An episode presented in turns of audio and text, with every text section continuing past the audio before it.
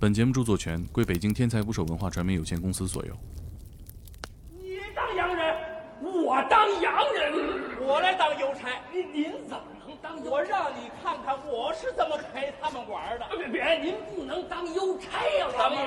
老爷？那邮差是下人呐、您您看，我们见谁都得叫爷，走哪儿去奴才给爷请安了。您能说这话吗？这有什么呀？奴才给爷请安了。谁见过这么大谱的奴才？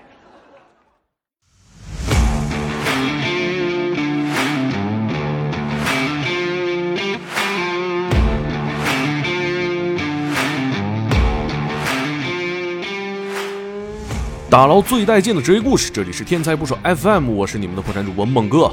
过年好，各位！今天都开始虚拟办公了吧？响应国家号召，在家宅着的这几天，我看了本书《北洋夜行记》，它讲的是北洋时期的故事，里面有上百种北洋时期活跃的职业，其中很多现在都没有了，特别长见识。比如说这个没有下水道的年代啊，挑粪是一门大生意，啊粪圈大佬有几千的粪夫做雇佣军，在北平可以说是呼风唤雨啊，洋枪洋炮也不敢和这个粪夫军正面刚。不过呢，下水道还没普及呢，他们就消亡了。今天我们天才职业栏目的嘉宾就是《北洋夜行记》的作者，他们分别是陶十三、掘坟仔和不愿意透露姓名的神秘大哥。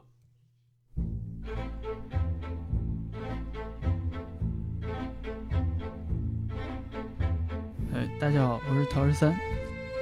五公里怎么上厕所？打到那个早上听起来有点像猫砂。内务府的太监拿一个猫砂铲儿，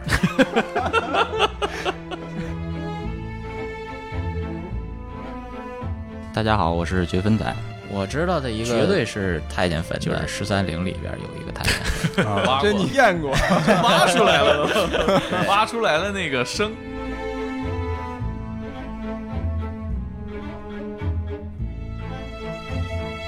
大家好，我是神哥。切下来的东西先要走一道流程，怎么处理？油炸？真的真真的假的神这 哥个会把你这句话留下来， 把我的剪掉。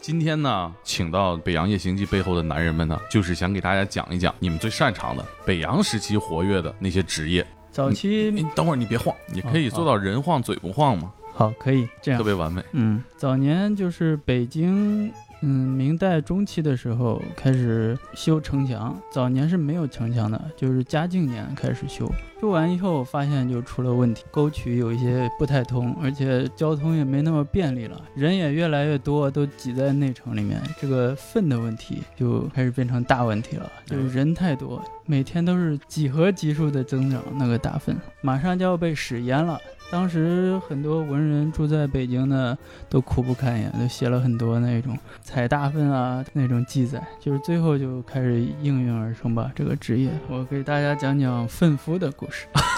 好，一般都是山东人最早，怎么山东人就是粪夫比较多呢？嗯东基本上当时在北京从事服务行业的就是山东和河南。当时就是掏了以后就卖给粪场，晾晒以后就卖给农民，就是这样一个流程。就作为肥料。对卖肥料晾晒这个环节听起来很刺激啊，就跟这个冬天晒那个煤砖似的。差不多，那这个在谁家门口晒，谁也不愿意啊。当时都在内城，等于说现在的二环内，对二环这粪饼有好有坏，有行价。比如十条胡同啊，东四一条到十条，啊，嗯十条胡同都归谁？这就是粪道。你这呃个画地盘吧，对地盘儿，嗯，说不定哪胡同里大户多，这个原料就多。啊、哦，这东西还还有争有抢，对对对，抢有有有野的野粪夫，也粪夫 不归行会管，没注册过哦是对吧？他们叫还有行会是吗？对肥业行会，肥业行会、嗯，还叫金枝儿行，哪个金枝儿啊？金子的金，就是就是那个北洋那个老金的金 是吧？就是是那那个个颜色，啊技术颜色应该也有钱啊，啊，就是也换是钱的。争抢还是很激烈的。你像野粪夫就属于偷粪粪的嘛，他到我家里旱厕里偷粪吗？地盘不是你的，你去那儿去掏，属于偷了别人的粪，就会会有矛盾，会打架，打架就拿粪勺对打，嗯，他们这个好啊，不仅有这个物理伤害，还有化学伤害，杀伤力特别强。是还有心理伤害。对，粪场就产生了一种叫就是粪阀，我他们听过军阀，对对对，又有钱了嘛，霸占几个粪场啊，最后就成黑帮老大了。他这个是啥加工流程 啊？你说个检验粪的一个方法，有的可能粪不够吧，想掺点什么，比如你掺土，就拿那个麦秸管儿吹一下，吸一下吧，吸一下，插到粪里面，你吸一下，吸不动，那就说明有问题，土掺多了就吸不动。你要啊是要处于一种介于一种就是糯的状态。对对，有一种流质的感觉，哎那吸得动就说明你的粪它液态和固态之间，对对吧？能吸得起来。跟做那个煤球差不多哈，也得嗯掺点土，土多了点不着了。对，大户人家的粪好一点吧？怎么就是说？肥吃的力好一点，肥是吧力，足， 对，肥力蛋白足比较高。三几年的时候都有四五千人了，这个粪粪服，哦，那这个工会可不小了，对，这开个团战，这也很可怕，这战斗力。汁水淋漓的，就就威力太大了，搞了好 多次。闹过游行哈，对，历任政府从北洋啊到民国啊，再到日本人来了，都搞不定，就是太厉害了。比较有代表性的人物吧，就是这个于德顺儿，最大的一个奋发，他还在日战时期吧，还出打手镇压过大学生的一些游行。啊我以为给日军提供了口粮呢，嗯，那参他政们了，参政了哈，对 要要这要就势参力选啊势力已经大到这个地步了，这个日本人也不行，到最后终于是吧，来到了解放。啊，解放后，一九五一年，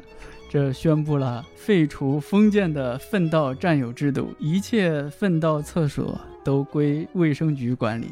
屎以后都是国家的了对。对对，当天宣布的当天，什么于德顺二十三个粪霸就逮捕了，第二个月就枪决了，对对对传说中当时有解放前的48十天八天嘛，其中就有其中一个就是于德顺。对，这是北京大粪圈的东邪西毒，南帝北丐。啊，好像还有管卖菜的哈，卖菜的也有一个霸天，管水的，对，嗯，这是算是一个行业链条里的嘛？嗯，反正人民政府不怕脏啊，你 这你这个下不了人民政府，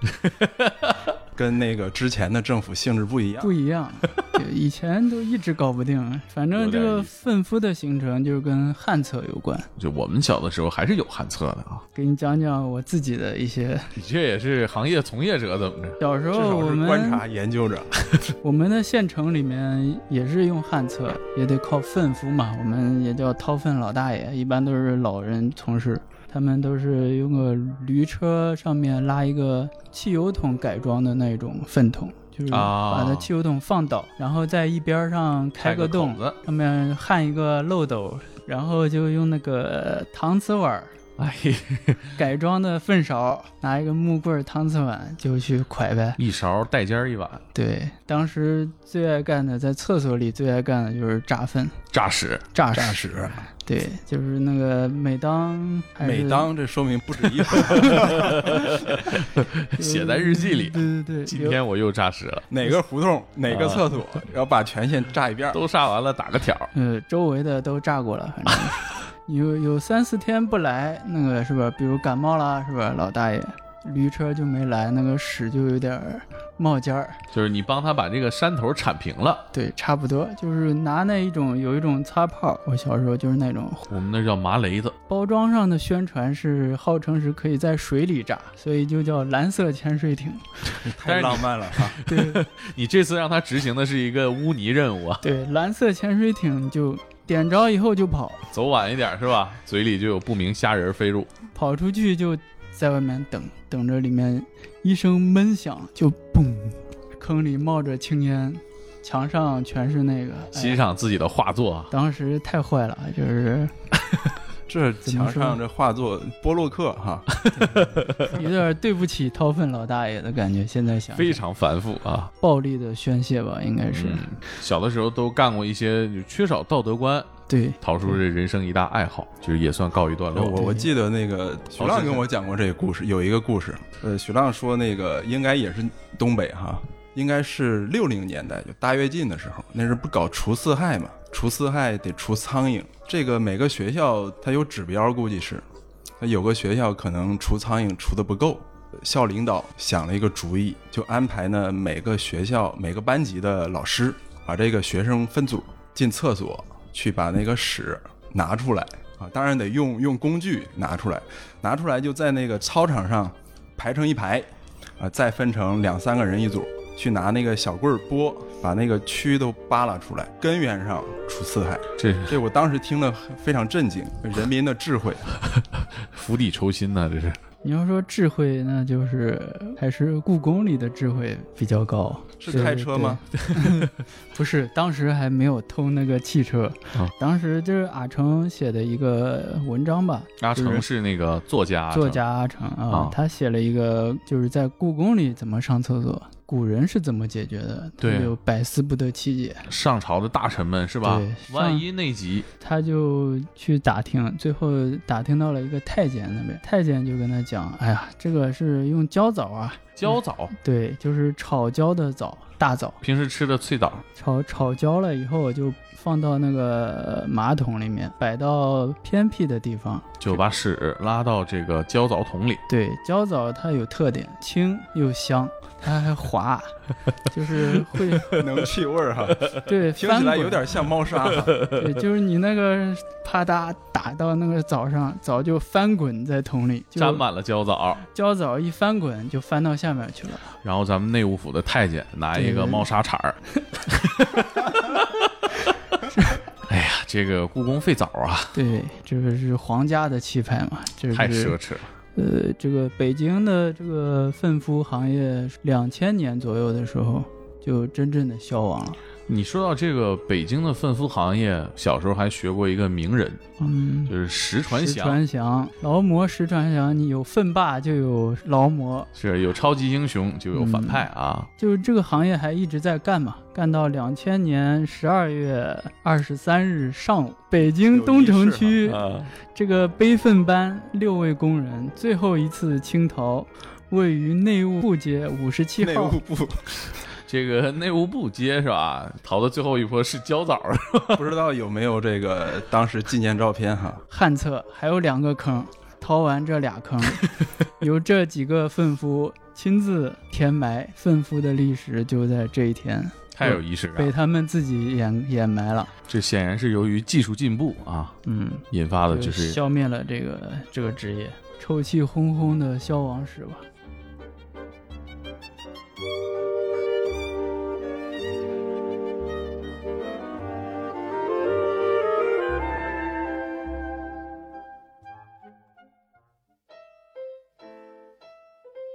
绝分仔。据我了解，你叫绝分仔是因为确实住在十三陵，对，住在十三陵一带，对，就起了个名字叫绝粪仔。就是搬家是因为觉得差不多了，是吗？ 对，掏的差不多了。可以。绝分仔给我们带来了什么职业？嗯，冰窖，冰窖。对，冰窖这个东西呢，因为古代没有制冰的设备嗯，没冰箱，啊、没有冰箱，所以你古代人他没法做冰只能冬天藏着。啊。对，他冬天你只能就依靠大自然嘛。你冬天的话呢，先把冰，嗯甭管是河呀、湖呀什么的，这哎有兵局，当时兵局专门派人到这个河上、湖上凿冰。凿冰，凿出来一块一块的，然后卖。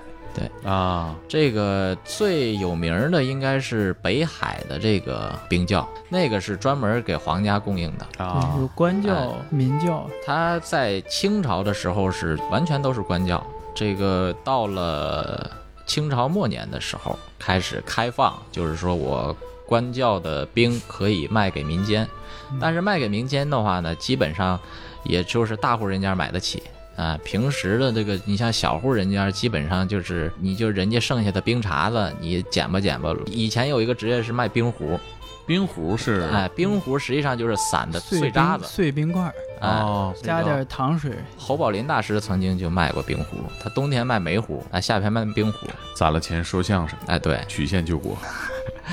然后这个，你像他们卖冰的话，基本上都是大块大块的冰，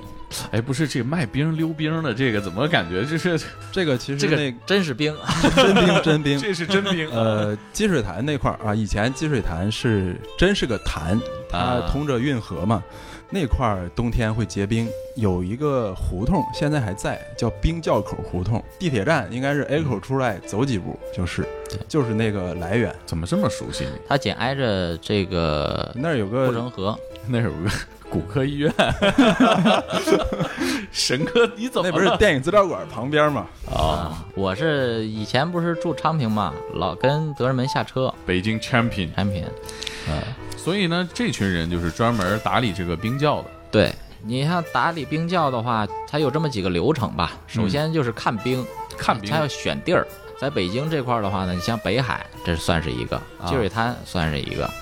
然后呢，你像东直门那块儿，嗯哎，东直门那块儿也算是一个取冰的一个点，因为什么呢水？得清澈，是吧啊，对，东直门正好是一个拐弯儿，那护城河的拐弯儿，一它一拐弯儿呢，它那个水流急，啊水流急，它就把这个杂质都冲走了，所以它这个冰的质量就相对好一些。对你不能给皇帝送去了，发现冰里还夹着鱼嗯呢。嗯对，查着它那芦苇棍儿取也冰不前 行，好石块儿什么的过去，对，嗯对啊还得过过 滤一下，水有浮尸啊有网，它一般冬天好的时候能取五茬儿，打入冬，这个和尚开始上冻，等冻的差不多了之后取一茬儿，啊，取完第一茬之后呢，它要涮河，因为把冰取出来之后，是这河又开了嘛，然后趁这时候再涮，涮完了之后再接着冻，就这么再冻冻个十几天，看天气又好了，然后把这个冰再切开，就这么一茬一茬的，一个冬天基本上能能好的话会有五茬你说这一点其实跟农民很像，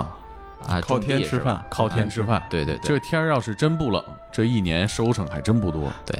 他们这些，他们叫打冰的嘛，嗯，那这些打冰的话，其实也还是很很辛苦，这确实是挣的是辛苦钱。你想想，大冬天的在冰面上，对呀、你像他们干活的话，一般都是晚上，晚晚上上气温低啊。嗯，他们讲就是说，这个冰卖了是钱，化了是水，嗯全都是水，那你这个冰就不值钱就是了。凌晨的时候，对，对，所以基本上都是这个鬼呲牙的这这这这个时候。那是我最我冷见过的一张照片儿，拍的就是那个取冰的过程、打冰的过程。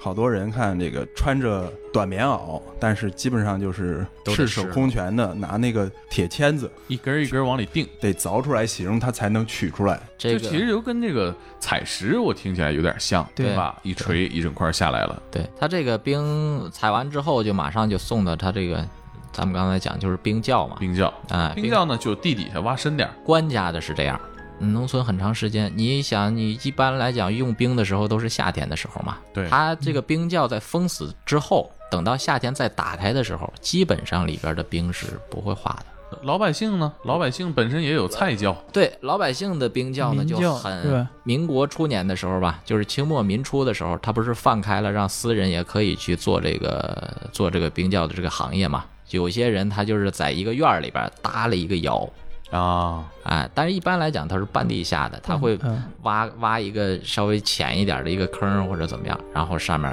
盖上，棉被哎， 就跟我棉们被那盖不个起，卖盖雪糕似的啊。对，盖就什是么草？盖草，呃盖啊就是有盖点土那种席子呀、或者什么对对的对都可以，那这个听起来保存不了很久啊。这个就不行了，比不上人家官窑了。一个是一你的这个温度高，保存时间比较嗯短；再一个的话，你这个窑里边你杂质太多，人家那个都是砖，嗯人家冰进去之后进去是什么样，出来的时候还干净。而且嗯你取冰的地方也不一样，这在呃个龙须沟取水，冰窖全那倒不一定，它是在那个哪儿、啊？挑粪工说抢我生意，粪霸这时候介入 了他是在那个永定门外啊，也有定取河，嗯啊哎，也有也有取冰的地方。那这个水质就不一样了，吃雪糕夹着一下虾来仁儿，喝个酸奶，啊 有可能。虾仁儿在这儿 了，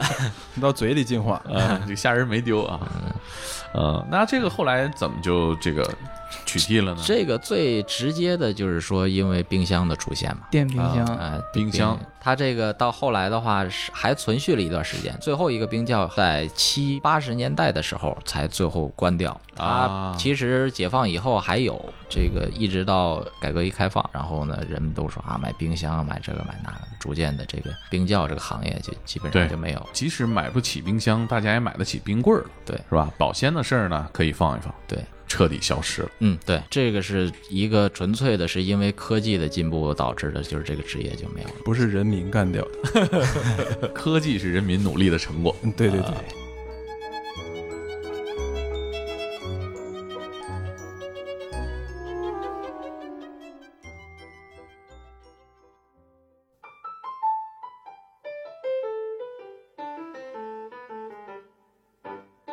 神哥，神哥给我们准备了什么激动人心的职业？啊，这个其实跟你聊过哈，嗯职业呢大家都知道，嗯，就是太监，太监中国最古老的职业之一吧，好像是欧洲什么的也有，有啊没研究过，没看过，嗯，主要研究的是中国太监。得了解了解，因为看北洋的故事什么的都跟这个相关。仅以职业这个角度聊，是不是？啊，对对对，太监最早什么时候有啊？东周有人怀疑说这个应该有这种阉割人的这种行为，但是但是可能不看不出来，对，不是那个职业，啊也没法考你证。发掘出的那个遗骨对啊呀、是吧上面也看不出来，无从体现。那个海绵体切掉了。但是西周这个有文献，呃，说是《周礼》里边有记载，公者使守内，以其人道绝也。这个内应该指的就是大内 接近皇帝的这种地方，嗯因为他人道绝嘛，那没欲望了，可能安全。就是得保证皇帝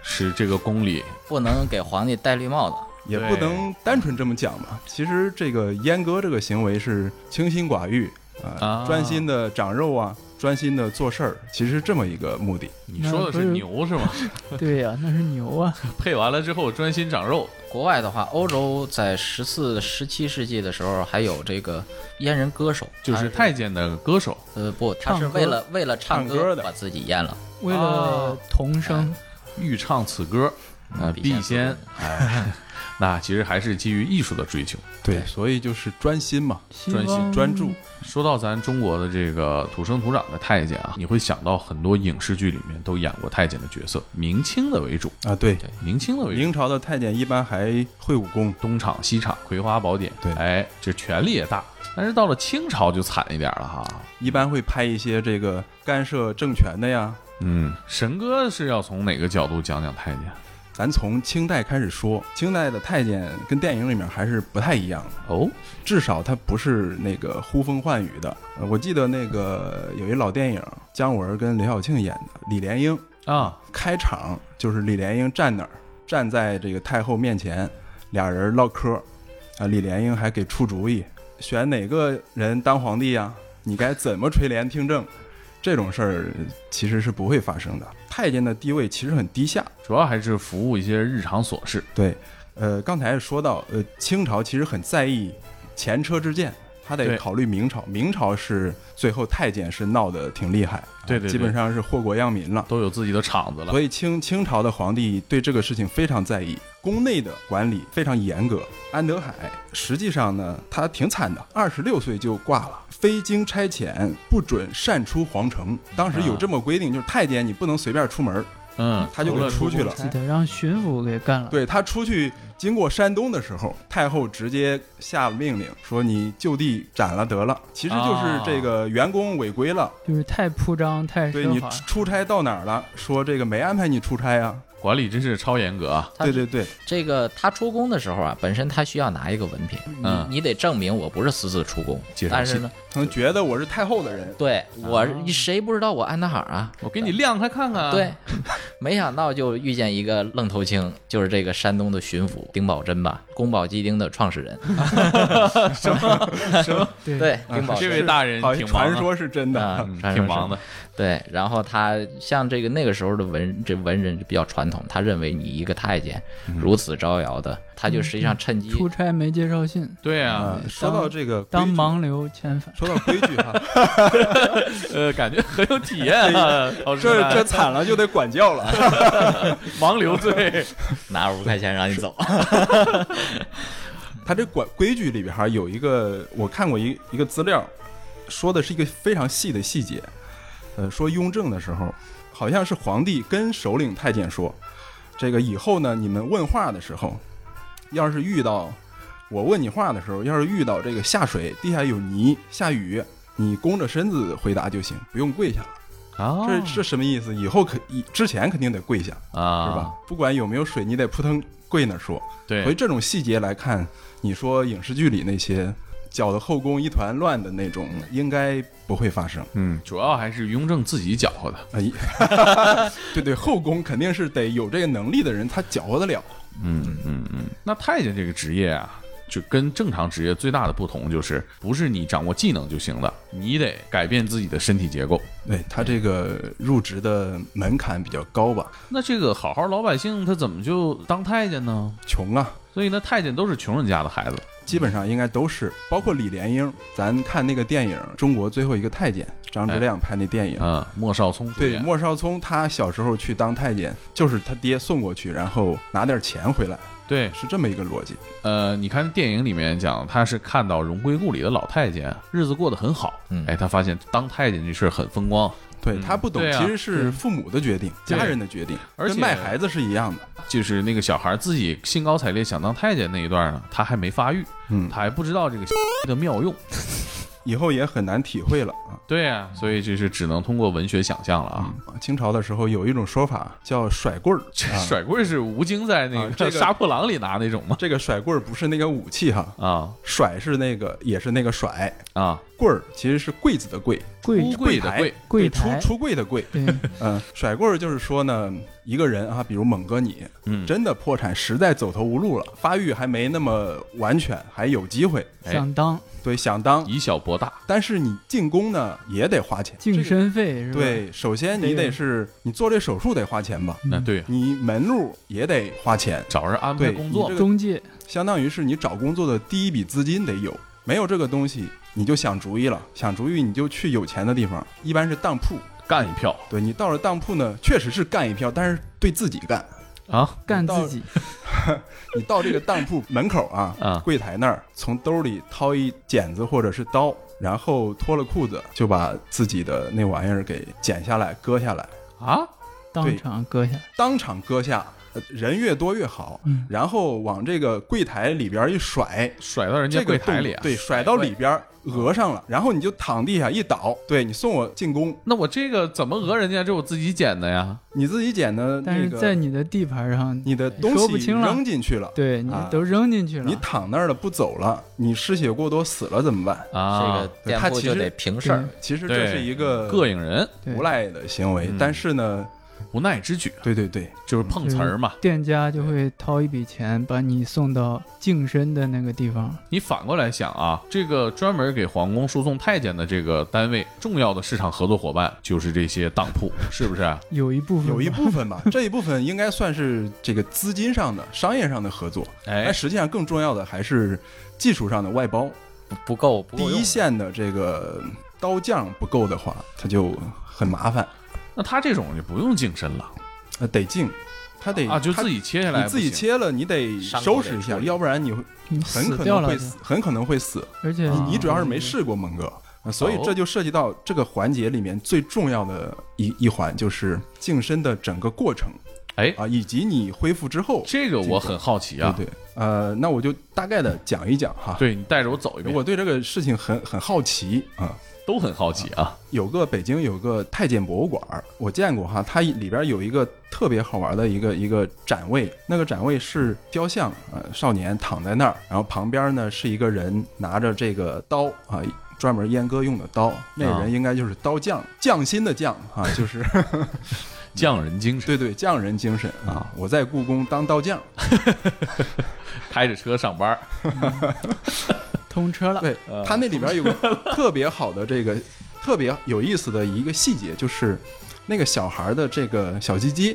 他拿一绳绑起来，吊起来，对，吊吊到那个房梁上，吊打。让它竖起来啊，应该是手术的时候方便，嗯，对对对对嗯是对，，所以这个细节很有意思。然后就看一些资料，看它整个过程是怎么回事的。吊起来了。吊起来只是其中一环了啊我们都看过呃《鹿鼎记》哈，嗯，韦小宝演的那个《鹿鼎记》电影，对里边有一个场景，就是要阉他。对，啊，阉他之前，前面有个人就进一房子里边，一脱裤子，几个人摁着，有一个老太监拿着一把刀，一刀下去一划拉，惨叫一声，啊，血一喷对，一一切到墙上是吧？一喷血啊就当太监了。实际上这肯定死了，啊，为什对么这个哎切到动脉了？没有好好处理 嘛。他其实是这样的，切得好得找一个技术高的刀匠。外科医生差对不对多，对对，他就是外科医生嘛，这嗯可能是专项外科医生。对，呃，太平天国的时候，嗯，洪秀全他不是当皇帝嘛，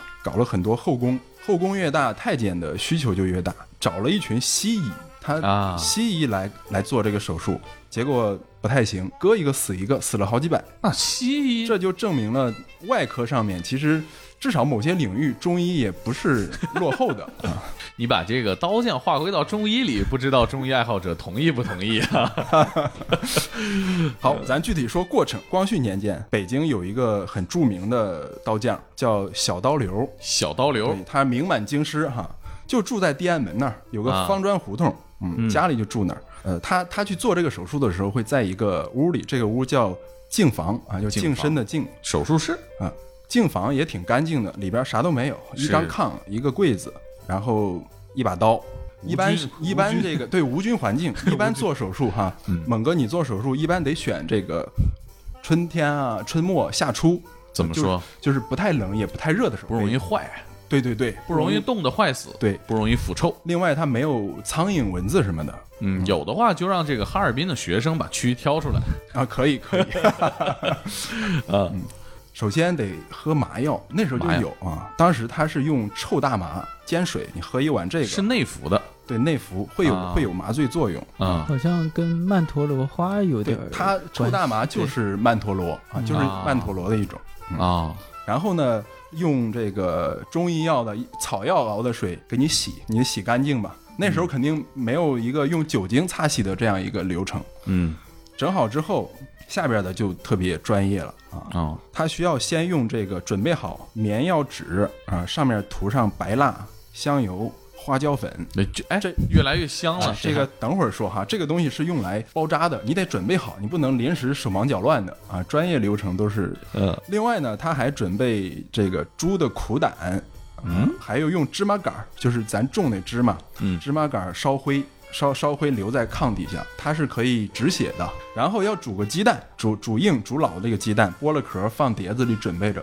这个作用非常大，一会儿就知道了。嗯，准备好之后，好你就躺那儿了，脱光，绑不绑啊？有有人摁着，或者是用实在不行用东西给扣着，但是不会像那个大牢里面那样没那么麻烦啊五花大绑啊！毕竟是你自己选了这条路，而且很多都是小孩子，啊，还比较好控制。然后把你的眼蒙上，这样不让看对对对，嗯。另外呢是房梁上把那绳给你绑好，吊起来，扯紧了，嗯扯紧了好动刀。这个时候刀匠就来了啊，小刀流过来，先把这个鸡蛋拿过来，往是吧你嘴里你含着，含着这个嘴，含着嘴之后呢，你就说不了话，对吧？我含着一整颗鸡蛋对，一整颗，所以堵着嘛，说不了话。啊，这个时候刀匠会跟你先用心理战术跟你唠嗑，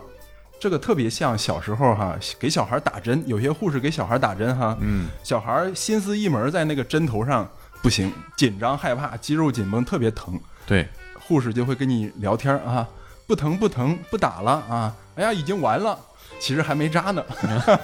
跟这个差不多。他跟你聊天是为了分散你的注意力，那他聊点什么呢？ 主要是聊你可别后悔。那 他妈我后悔，嘴塞着我也说不了啊。对对，就是这样。嗯，非常公平啊，然后就是臭大麻，让你的头晕了。上劲儿了。对，如果你实在受不了，你就想喊。啊对你呀会说话，你肯定想喊嘛。我你刚后悔了对，比如你想说后悔，哎你想说同意，你都会张嘴。对一张嘴，鸡蛋滑进喉头里面就噎到了，啊，几秒钟你就晕了。这是大麻水加上物理的技术让你晕掉。我就像一个鸬鹚一样，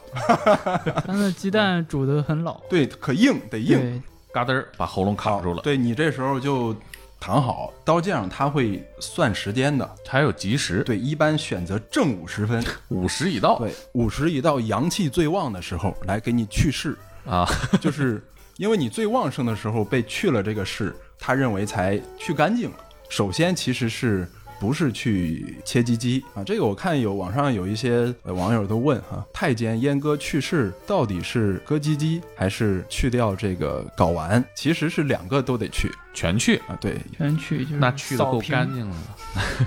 比牛强，牛一锤子下去啥都没了，啊，牛牛都直接是用锤的，锤烂了，对，然后你呢躺好之后，小刀流它会在你那个球的两侧给你开两个深口，先把那个筋断掉。啊筋断掉之后，我不是我是他， 他一挤，这个就出来了嘛。嗯啊，这个时候苦胆的用出来了，他把苦胆剖成两片儿，贴到你左右两个伤口上啊，因为苦胆止血消肿，另外呢它黏糊，切开之后黏糊，所以贴得上。嗯嗯，别长上了，这个啊，不会 不会啊，你的那个发育能力肯定没那么快 啊，发育有发基育因能隔力不离到吧。这个时候一般人都会醒啊，你就醒了，太疼了。你一醒这个身子挣扎嘛，对啊，啊后悔了。但是没用了。这个时候一般这个手术师和他的助手不会理你，他们依然在谈笑风生，哎，觉得这个事情是吧？exciting。暴力接下来就去世，去世就是呃切掉小鸡鸡啊，这一部分非常重要，因为你是有一个长度的，如果切浅了还有余势啊，啊，时间长了这个余势它还是会发挥的，还能重振雄风，震是震不起来，但是能用，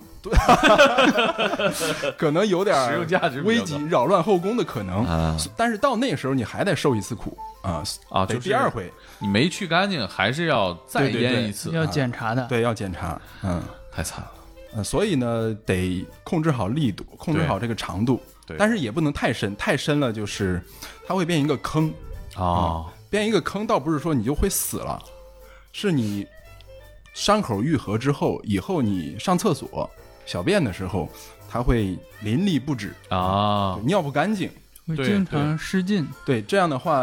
臭嘛，你身上就老臭就跟这嗯个水壶都有一个壶嘴儿， 啊、你太聪明了，它得有一个这个流出点 对对对，啊，方便一些。这个这一步做完之后，刀匠会拿一个麦秸秆儿啊，麦秸秆儿大家都知道。刚才验粪那个，啊，对对，对，烟粪那个东西这玩意儿擦不了什么干净东西，我 看插到你的尿道里面啊要非常准确。要通通对尿啊，对，通了之后，呃，一个是你这几天得尿吧，对啊呀吧再一个是它得让你这个扩开你的尿道口，要不然它会啊长死。好，然后呢，留下的伤口什么的还用猪苦胆给敷上。啊，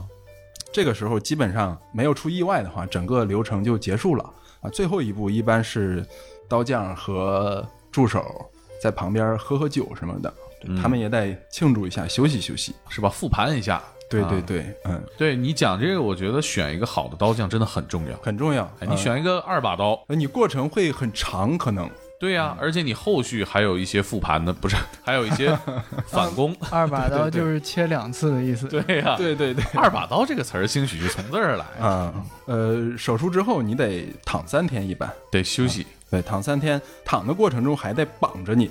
啊，绑着你，给你喝大麻呀，喝大麻水什么的，让你还是不让你疼，不让你挣扎，以免你自己弄坏伤口。对这跟呃猫做了阉割手术要戴上那个项圈是一样的，嗯要不然你自己会舔你的伤口嘛。这个要舔的话得卸两根肋骨，难度有点大 要不然你的脊椎弯不到那儿。好，躺了三天，你可以下床了。嗯，下床的时候还有一项非常重要的程序，得给你抻腿。把你那个腿往直了拉，因为你你躺了那么多天对回去了，就跟健身经常不健身那个道理一样拉伸，你得做拉伸，要不然的话，你将来可能会弯腰变成一个弓腰的人。驼干背干活也不对，方其实便，那个抽抽了太监博物馆对就有一个雕像啊，一个年纪挺大的太监，他就是一个弯腰的那种，他又不是驼子，但是他明显是腰弯的，还是挺典型的一刀种匠形没象。没弄好，对，嗯接下来就是行政的行政流程了。哎，可以实习了啊，不是你的那个切下来的东西，先要走一道流程啊，你就是现在的还档案对对封对存，一切手续该是走行政流程。呃，这个东西割下来有两种方法，一种呢是刀匠自己保管，他还就是收藏这个吗？嗯，他肯定是收一些保管费什么的，我估计是哈，嗯没研究过这个。啊嗯，呃，另外呢，就是送到宫里，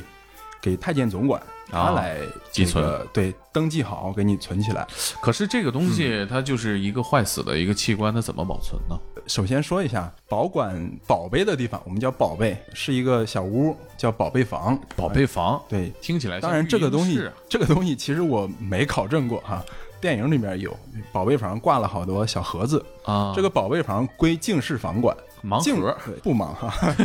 净室房这个地方这一层就是来管理太监宫女所有这些啊，这些人的行政部门对，所以太监总管其实是大概就管这些事儿的。行政总监对对对，是这样啊啊。至于那个东西，呃，先要处理一下，怎么处理？油炸，真的假的？ 真的真假的神啊这个认真点儿，认真点儿，它跟那个炸油条不太一样，它用香油炸，那不 更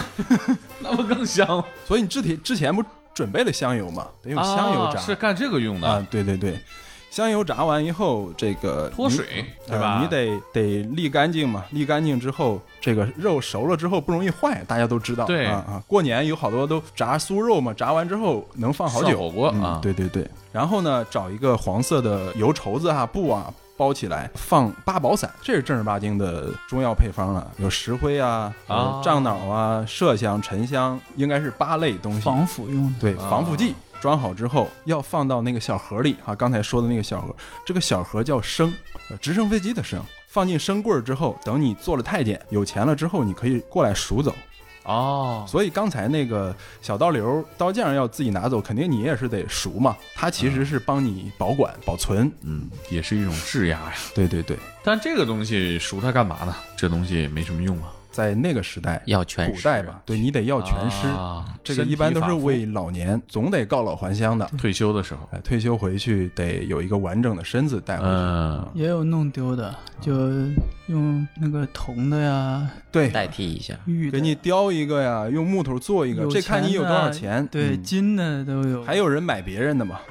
你你管他呢对？只要形式上得有这个权势。太监这个哈、这个这个行业吧，我们说从事过之后，他回到老家，他不是一个衣锦还乡的行为，至少大部分吧，我认为。你已经不是宫里面啊，皇宫可能听起来很有面儿，回去之后就不一样了。你要是连个全尸都没有，那你可能会遭到更大的这个耻笑啊，祖坟都入不对了。而且还有一点，就刚才说的那个呃嗯太监，其实那个手术去世手术，无论如何总会不完美的，所以太监经常会身上有一股尿骚味儿，实在没有办法去处理好这个事情。因为这个原因，太监有时候会用香水儿，它来掩盖身上的这个气味儿。哎，这怎么一下就跨到了退休了？啊，这个咱聊到了嘛？这个其实就是刚才聊的，还是入职的过程入职比较完善了已经。啊。对你基本上进去干活了，开始那我理解他们干的就是一些日常行政的内务的活儿。对，可以这么理解啊。刚才不说嘛，它归敬事房管理啊，和宫女儿算是平级的同事。但是有一些记载，包括一些回忆录，宫女太监的回忆录都说，有很多宫女其实看不起太监，同样都是奴才，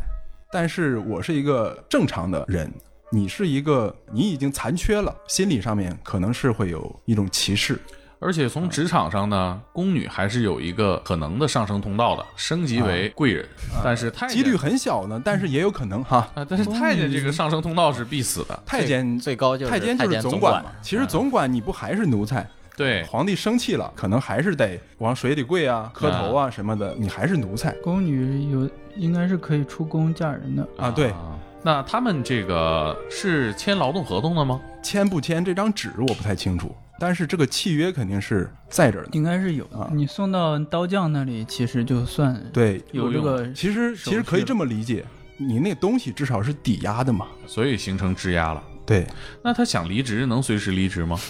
呃，一般是不能的。你想想，那个安德海他没拿介绍信出去就就地正法了，你想跑是吧？应该是没有什么流程就能辞职啊什么的。就是想出去就跑，有逃跑的太监。对，是有是有逃跑的太监，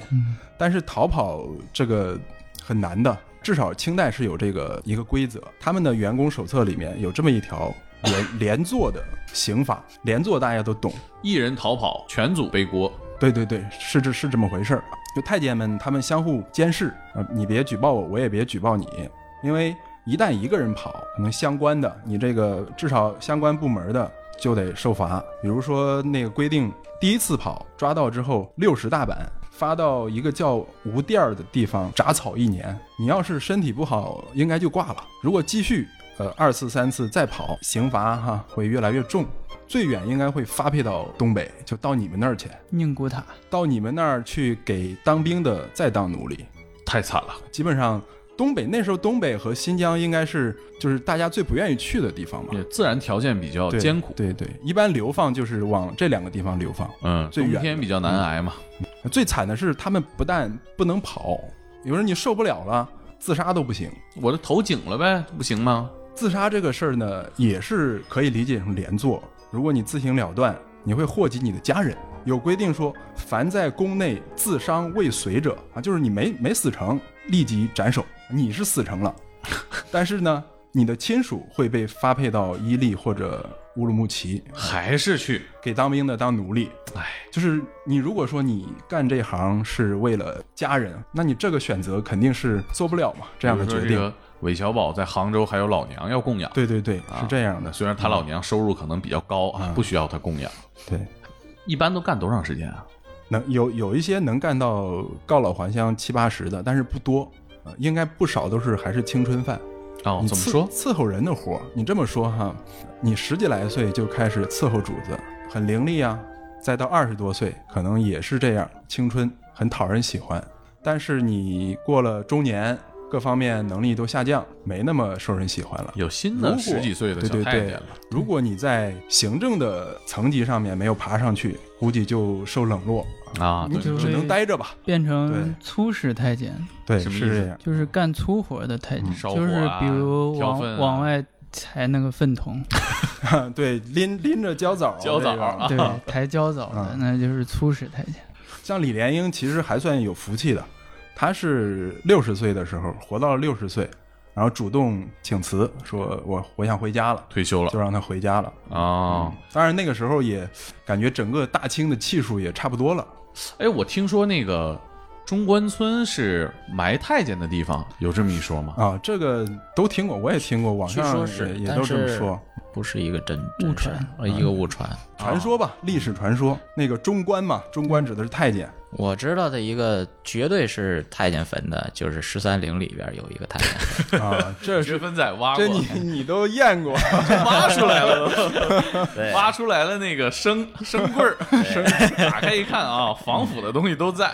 因为最后他那个坟是在明思陵，就是崇祯皇帝的那个陵边儿上嗯啊崇祯皇帝最后死的时候是，那应该是陪葬哈。呃对不是他死的时候，他太监一直跟着的嘛，他身边没人了嘛，尽职尽哦责哎哎陪呀，陪最他后上吊那个，对，陪他上嗯吊。最后就清朝的时候，这不是袭城明朝嘛，是吧？他他不挖坟掘墓嘛，然后这个就把这个崇祯皇帝本身那个司陵是个妃子陵，然后就把他葬在那儿，然后把这个太监也葬在边上，他有一个太监坟。其实中关村这个有有学者来研究过，中关村这个地名不是很早就有的啊，也就是有太监的年代，中关村这个地方就是水汪汪的，可能是荒野，没有人也也不会有人在这儿修坟。 海这个淀嘛名字对，嗯，这个名字“中关村”这三个字儿，其实是一九四七年啊，民国晚期最后几年，至嗯少那个时候北平地图上才有。可能名哦字会稍往前一点儿，但是可以证明的是，那个地图上那个时嗯以候才有前应该是种芦苇的地方，啊。啊海淀嘛，他那个海淀的对对店对原来是那个海淀的店芦苇原来店的是店那个对对当中一个剧当中变个田字的那个店嗯啊，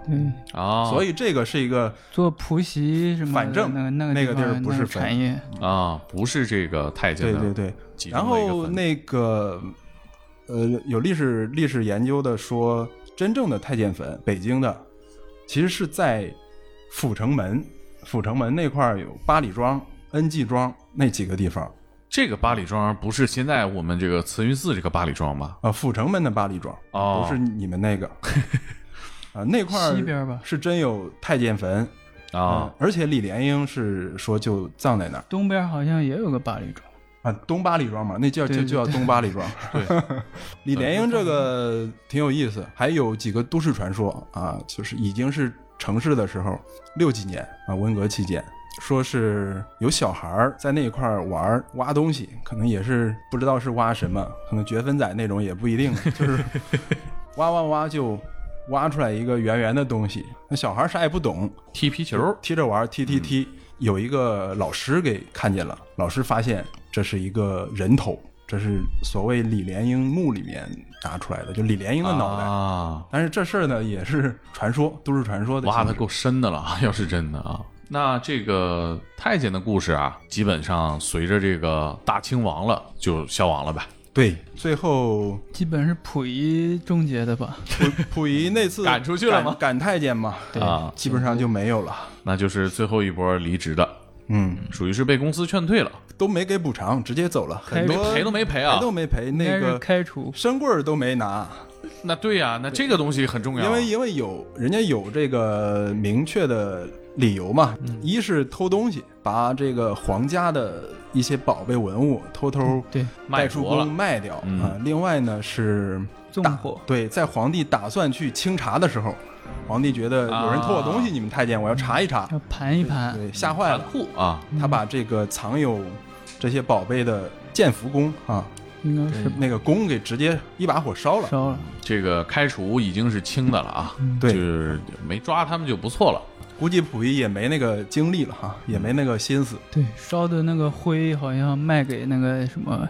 珠宝店，从那个灰烬为了里再捡筛吧捡吧，还能筛捡到好东西筛出的那个化掉的金水儿，就打出两两尊那个金佛。你想多少黄金？火，光灰烬里它面，关键是还有一些字画儿啊，字画还有一那些就根本其实我挺好奇啊，啊，就是太监被赶走那那几天啊，溥仪的这个烧枣，他啊还那还就留宫了一宫女儿些，来呗，呃，身边还有一些他人少了里面，他把大多数的这个太监都都就是赶走等于说经历精简机构，对精简机一构个大的裁员对对对，嗯啊。毕竟他确实是到了这个创业的嗯尾尾尾声 啊，都要破产 了。对对，而且他最后这个并购非常失败，啊是他后面找到这个投资人不行，对，而且这个政治背景不行啊。对对对创业本身就是遇到了一个特别大的天然的门槛儿。钱不干净嘛，你找人投了钱不干净。对，而且你最后是吧，等于说把你公司迁址迁到东北去了。哦，说到溥仪那个呃有一个小小段子哈，算是大家肯定都都知道这个说法，说是太监有一个职能，就是帮皇帝选妃子，来监听皇帝的房事。啊啊对，小说或者电影里面不都看到过吗？太监或者是宫女儿一起，皇帝点了哪个，翻牌子，对，拿那个被子一卷，嗯，送过去，然后嗯太监又在旁边听防，可能听防有各种目的啊，不要伤身呐、之类的什么什么的。末代皇帝那个电影里面有类似的情节，我记得啊、呃表现的不是那么明显，但实际上应该是没有这么一项职能的啊。首先是溥仪那个书里边，我的前半生哈没有提到过这种事儿，他讲到太监各种功能，他没有提这个事溥情。仪好像没有性能力，好像嗯不是，据说 是让宫女把鸡鸡玩坏了吗？哦，那是嗯， 对传他说吧一开始可能是年轻的时候用多了，啊、再一个是本来太监这个岗位就是为了你不在内廷惹这各种乱的事情，什么嗯房事啊、太后啊这些人你不能搅和，听房这种工作肯定不能安排你，有的话也不能安排你是吧？万一你这个事没去完呢，对，嗯这个而且你瞎说也不行。应该是皇帝的病，这个不管什么王朝，对，这是个大越忌讳到末代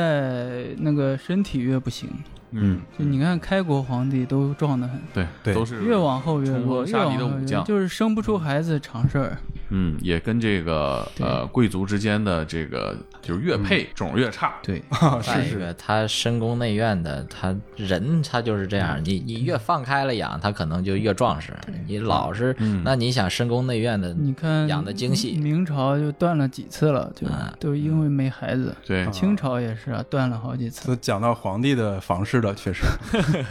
呃，历史上还真有这么一个可以当做规律哈，就是太监和王朝的这样一种兴衰。嗯呃台湾那个老作家博洋先生，他写《白话资治通鉴》嘛，研究中国的历史。他提过一个说法，就是啊、提过第一次、第二次、第三次这种宦官时代。他的意思就是说，宦官最得势的那些时间啊、比如按咱们的说法，太监的高光时刻，啊职业生涯巅大峰，比如捋一下赵高，是不是秦二世的时候，那是秦朝快黄了，嗯对他能指鹿为马吗？大臣们都不敢怎么样，最后的皇帝都是他搞死的。伯阳说的第一次宦官时代，他说的就是东汉，哎啊，史斗堂争氏内乱，基本上就是皇帝就是中间一个空架子，吉祥物，嗯，对对，吉祥物，谁拿这吉祥物，嗯哎，这个大汉王朝就是我的，嗯啊，楚国不也是有过这么个经历嘛？就项羽跟刘邦嗯，谁拿拿着吉祥物？对，这就是功能化了，把对对皇室对，啊，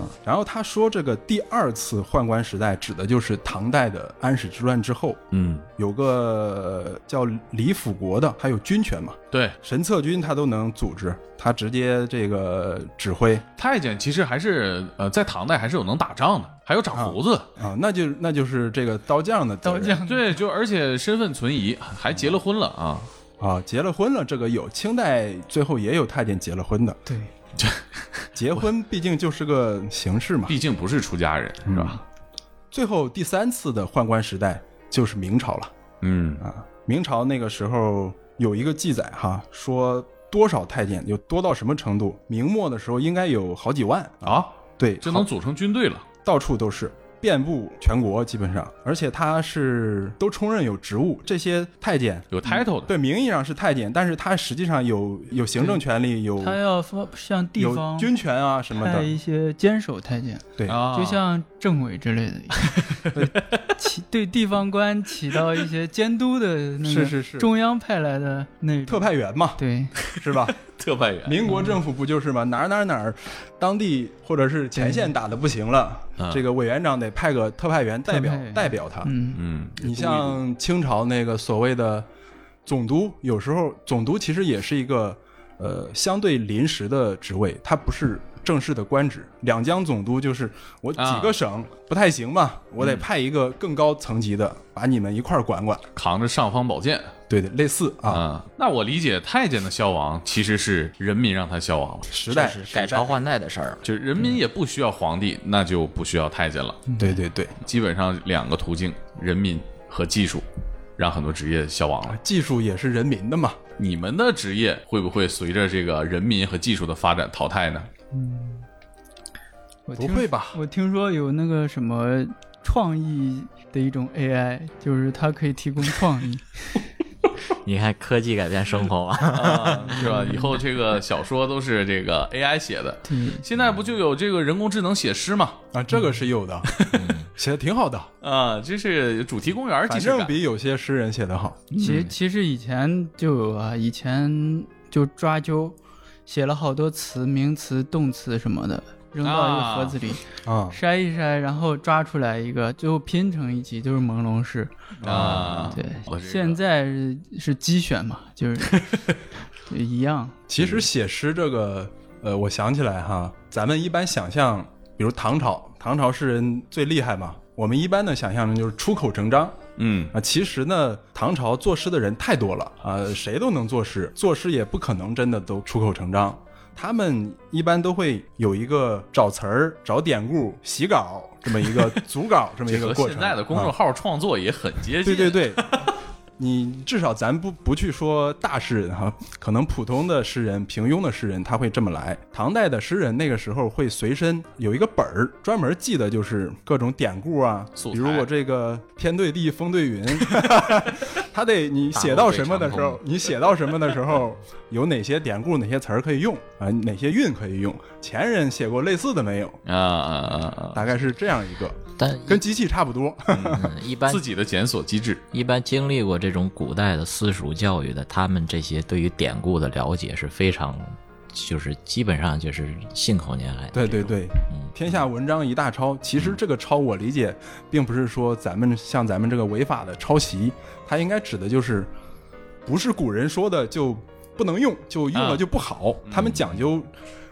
厚古薄今嘛。对，因为你很多诗里边也是有嗯应典该故的嘛。说对创创造就是集大成吧，或者是混搭吧。你人类不是不能描述没见过的东西吗？对而且文学创作还有一个重要的主题就是借古讽今。这个我不太了解 啊。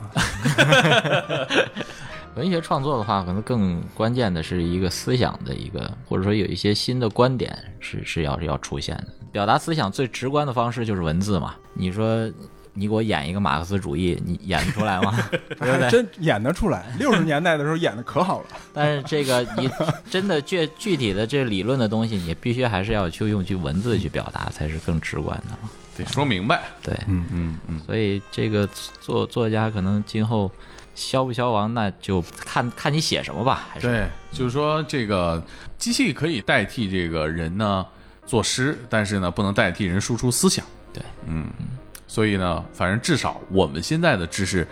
啊，覆盖面啊，还看不到这个机器代替思想那一天啊。就是我们就是作为内容创作者啊，这个科技至发少展的很你这快，个 猛哥这个声音是独一无二的在配音圈现在已经有一些低端配音被机器取代了。哦，是吗？对他用这个，就是这么说吧，就是市面上所有的配音的名家，他们会采他们的那他们音源能听出来这个借古讽今什么的吗？我们在配音里不用借古讽今， 还是需要通过文字来表达思想。怎么样，大家喜欢这期内容吗？其实关于北洋时期的职业，